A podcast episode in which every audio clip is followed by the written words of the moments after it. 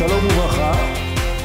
Dans le deuxième cours qui concerne Yom Kippourim, nous avons posé la question comment est-ce que nous pouvons revenir vers le monde initial alors que dès la création du monde, il y avait une déviation, la déviation que nous résumons dans la faute du premier homme.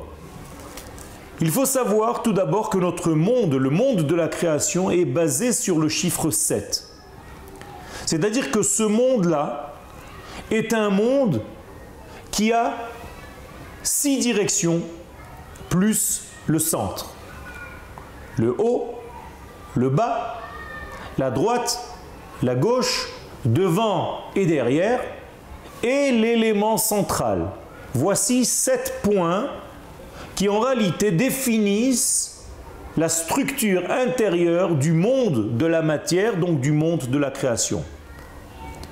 Face à cela, il y a le monde de l'intériorité, le monde qui a précédé le monde de la création.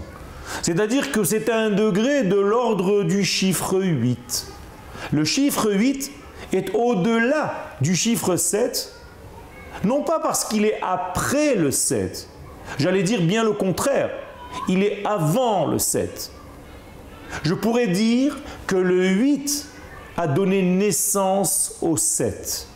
Ce 8, bien entendu, est de l'ordre de l'infini, comme le signe de l'infini qui dessine ce fameux 8 couché.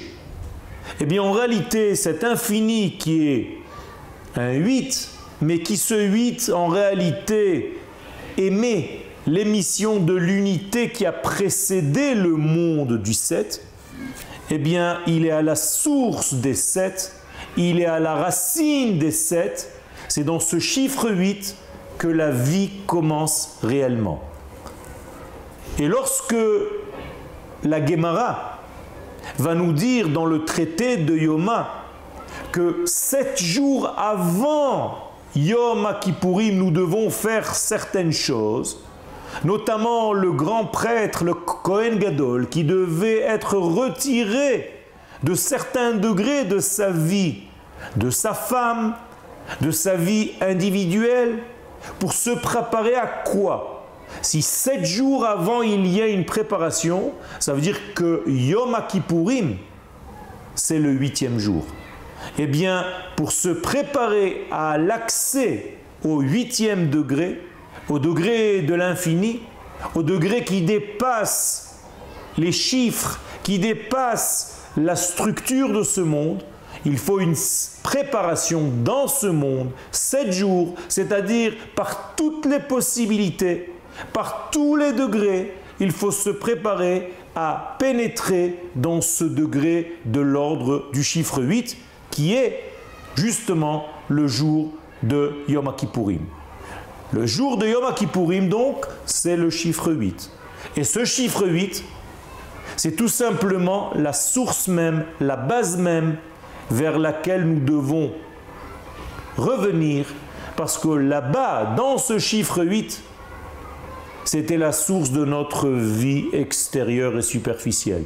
Et pour réparer mes fautes d'en bas, je suis obligé d'aller voir ce qui se passe dans ma source pour savoir en réalité combien je me suis éloigné de cette source.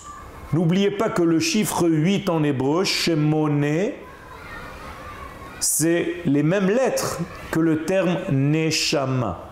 Ça veut dire qu'en réalité, le jour de Kippour, Yom Kippourim, c'est l'accès à notre Neshama, c'est l'accès à notre ADN au niveau intérieur pour savoir après comment reprendre notre vie en main?